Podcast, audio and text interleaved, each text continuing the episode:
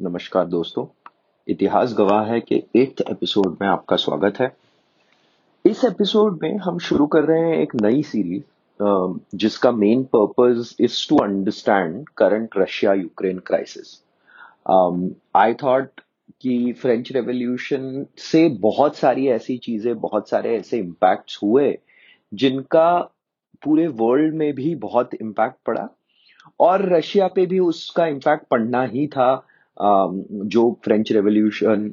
के आइडियाज़ थे जो वहाँ पे रेवोल्यूशन हुई उसने जो लोगों को आइडियाज़ दिए उसका कुछ इम्पैक्ट रशिया पे भी पड़ेगा हम देखेंगे कि क्या हुआ कैसे हुआ और Russia Ukraine is is such a recent and hot topic that I thought it would be a nice uh, thing to do some series on on that um, that currently. Um, so to, in today's episode, we will spend some time on building background as usual जो हम कर, करते आए हैं। पिछले series में भी हमने फ्रेंच रेवोल्यूशन का काफ़ी बड़ा बैकग्राउंड बिल्ड करा था। और इस एपिसोड में स्पेसिफिकली हम लोग about five hundred to six hundred year years of Russian history को देखेंगे। और यहाँ पर एक बात जो मैं क्लियर कर देना चाहता हूँ वो यह है कि हम रशियन हिस्ट्री पर से पे उतना फोकस नहीं करेंगे। बट उस, मतलब उतना ही फोकस करेंगे जो करंट क्राइसिस को अप्रिशिएट करने में हमें हेल्प करेगा। um, तो इस तरीके से हम रशियन हिस्ट्री तो टोटल आज के एपिसोड में अबाउट फोर पार्ट्स में डिवाइड करेंगे। One a very short description from thirteen century to 1721 Russia and then from 1721 we will move to end of um, napoleon's um, basically end of napoleon uh, uh, battle of waterloo uh, that is 1815 16 um, and then um, we will move forward from there um, तो सबसे पहले thirteen century में situation ये थी कि Russia was divided into small principalities ruled by independent princes, and Mongols invaded Russia. Uh, the, these lands in in 13th century uh, established a kingdom called the Kingdom of Golden Horde and became overlords to all the Russian princes. And that continued for about two centuries until 15th century when um, uh, the Muscovite princes, um, the the princes in in that region, began uniting um, the lands of Russia under Ivan the Great. ये Ivan third थे और इनको Ivan the great भी कहा जाता है and it ended the Tatar domination uh, in in that region and tatar is what uh, mongols were called in russia so it ended the tatar domination after um, the battle of Ugra River. और ये battle नहीं हुआ था। There were like it was a long stand off between Mongols and these united Russian princes under Ivan the Great after Ivan the Great came Ivan the Terrible इन्होंने and he was called by that name because he unleashed a reign of terror in 16th century against the hereditary nobility. Um, one thing about Russia is that nobility from the very beginning was extremely weak uh, in Russia. It was it was just the czar, the autocrat, the monarch, and the commoners. Uh, उनके बीच में बहुत ही कम लोग थे as oppose to हमने जो थोड़ा western Europe में देखा था and finally in seventeen century Michael Romanov is elected as the czar and that marks the beginning of the rule by Romanovs, which which basically now will continue until the uh, until the Russian Revolution in 1917. So from 17th century onwards, all the rulers, all the czars were of Romanov uh, vansh, uh, जिसे कहते हैं. Now in 1721, under Peter the Great, Russia start acquiring huge masses of land देखिए Russia का ऐसा कहते हैं कि उनकी like in the world history if there is one country that has done the biggest land grab it is it is Russia मतलब गए land grab मतलब गए और थोड़ा सा कॉन्कर किया या थोड़ा सा बस जाके एनेक्स कर लिया लैंड्स को. So under Peter the Great Russia acquires territories of Latvia Estonia from Sweden, and now Russia established its presence in Baltic Sea. Peter the Great ने वही काम किया था जो एक टाइम पे फ्रेंच रेवोल्यूशन में भी हमने देखा which is conscription of army and navy मतलब who is whoever is the able bodied man and and can fight should become should take part in in army and fight तो ये conscription कर दिया था तो इसलिए और पावरफुल हो गए थे. And Peter the Great subordinated the church, as again we saw in, in some of the situation in Western Europe as well. Or under subsequent czars, Russia continued the policy of land grab, and between 1721 to 1815, Russia conquered Crimea, Ukraine, Georgia, and areas of what later became Belarus, Moldova, and parts of Poland मतलब लगातार अपने kingdom को आ, मतलब country को expand करते ही रहा Russia kingdom इसलिए कह रहा हूँ क्योंकि जार्स थे तो अभी उनको तो किंगडम ही लगता था। और रशिया इसलिए अब लाइक like, इतना बड़ा in size like it was so big in size by 1815 that it it I mean it was one of the biggest land masses है ना? So, um, and and not just like while this land grab was happening, Russia largely stayed autocratic. None of these uh, reformation kind of ideas or none of the new reforms actually came came to Russia. Like if you see that that in in uh, in Britain, for example, right, like British Magna Carta of 13th century, which was basically the first document to put in writing that king and his government was not above the law. And similarly, uh, 1688 Germantown petition against slavery, which was basically done by a religious group, uh, is another example of reform. But none of these uh, reforms happening in Western Europe could ever influence Russia. It largely stayed autocratic. अब हम लोग 19th century के start में आ गए मतलब 1807 में है and as we had discussed in French Revolution uh, series, that Napoleon at that time in 1807, at almost peak of his power,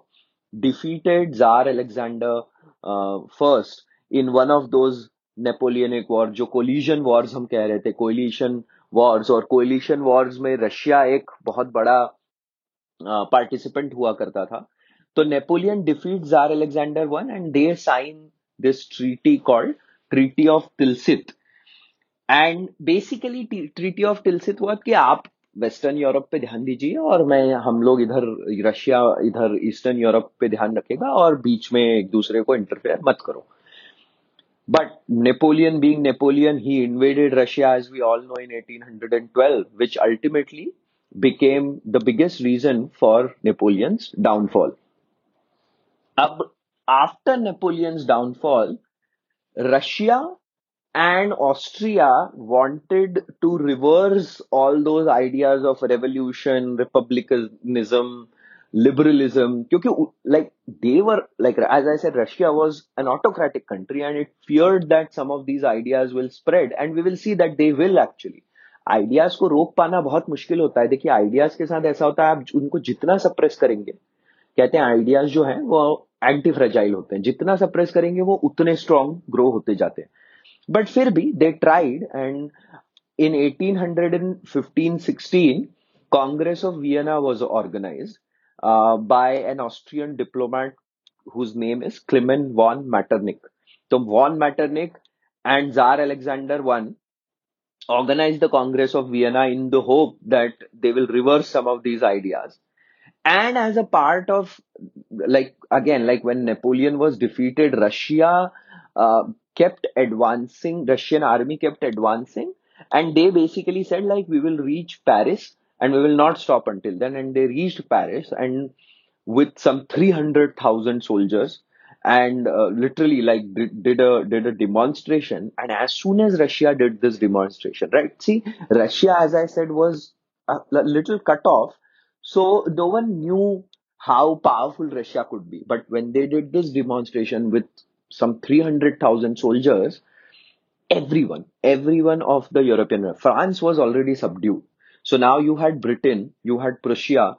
you had Austria, everyone got very, very scared. And especially Britain got very scared because उस समय तक Britain ना अपना colonial empire अच्छे से फैला चुका था या फैला ही रहा था। And as we all know that India was a crown jewel in in their colonial empire and Britain started feeling at that time that Russia wanted to annex और take India away from British rule and this is also this entire uh, situation was also called as the Great Game um, in in that century, which which basically began, uh, you can say, right after Napoleon was defeated till uh, about 1907. और the other reason was in in that time क्या हो रहा था कि जो आपका Ottoman Empire था वो भी was in a decline and therefore, Britain and France now, especially, uh, especially Britain, wanted to, uh,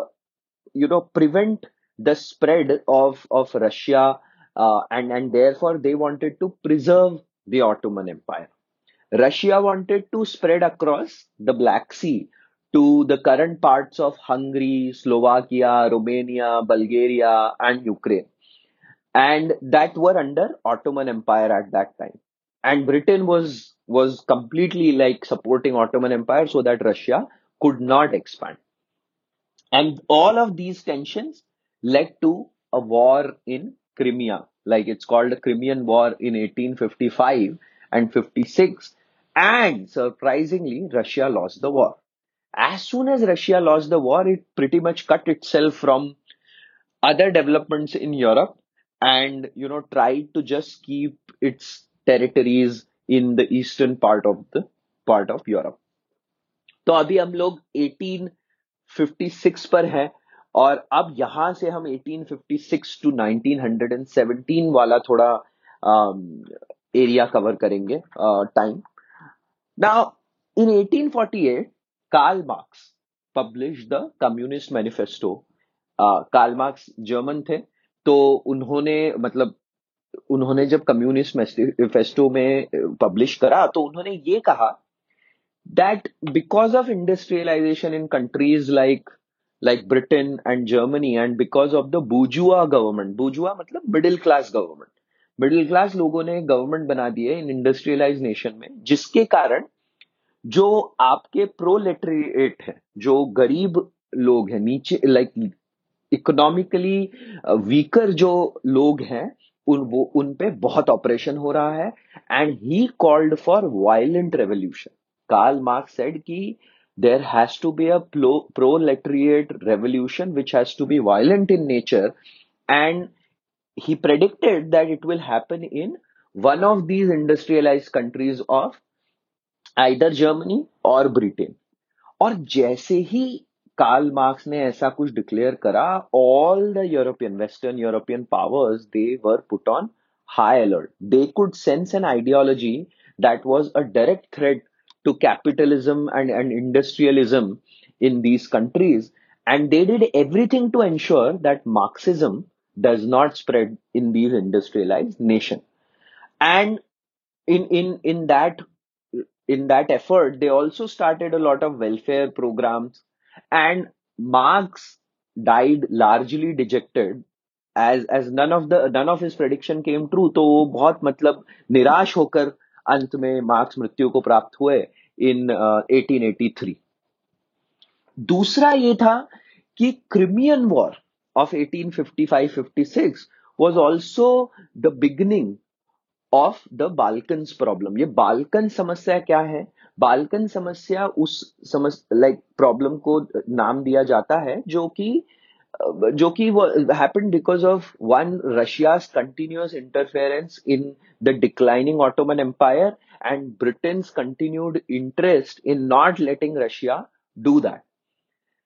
Also in 1871, Germany started unifying under Otto von Bismarck. and rose as a major, major threat to Britain in the region. Now, the unified Germany favored Austria in, in the Balkans region.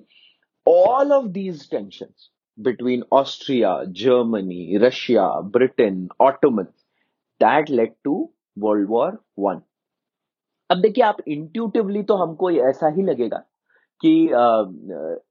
World war one में uh, हमको हमको हमेशा ऐसा लगेगा कि Great Britain will fight against Russia पर ऐसा नहीं होता है है ना? 1907 में जर्मनी और Russia sorry not Germany Britain and Russia they sign a pact to delineate their influence in Persia Afghanistan and Tibet और इसके, इस पैक्ट को साइन करने के बाद ब्रिटेन को लगभग ऐसा लगने लगता है कि अब ऐसा रशिया कुछ इंडिया लेना नहीं चाहता है और तब तक बात बहुत लेट भी हो चुकी है। तो अब अब ऐसा ब्रिटेन का कोई डर रहता नहीं है। And therefore in World War One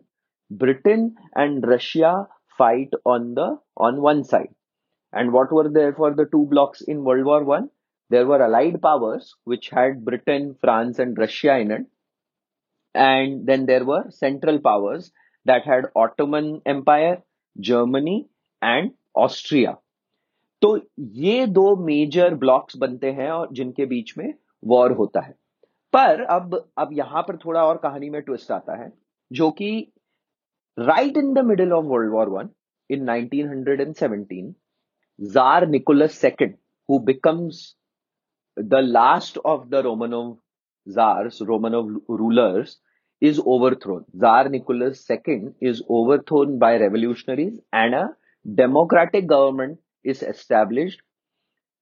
मतलब पहले तो फ़र्स्ट एक बुजुआ गवर्नमेंट बनती है मिडिल क्लास गवर्नमेंट बनती है in February of 1917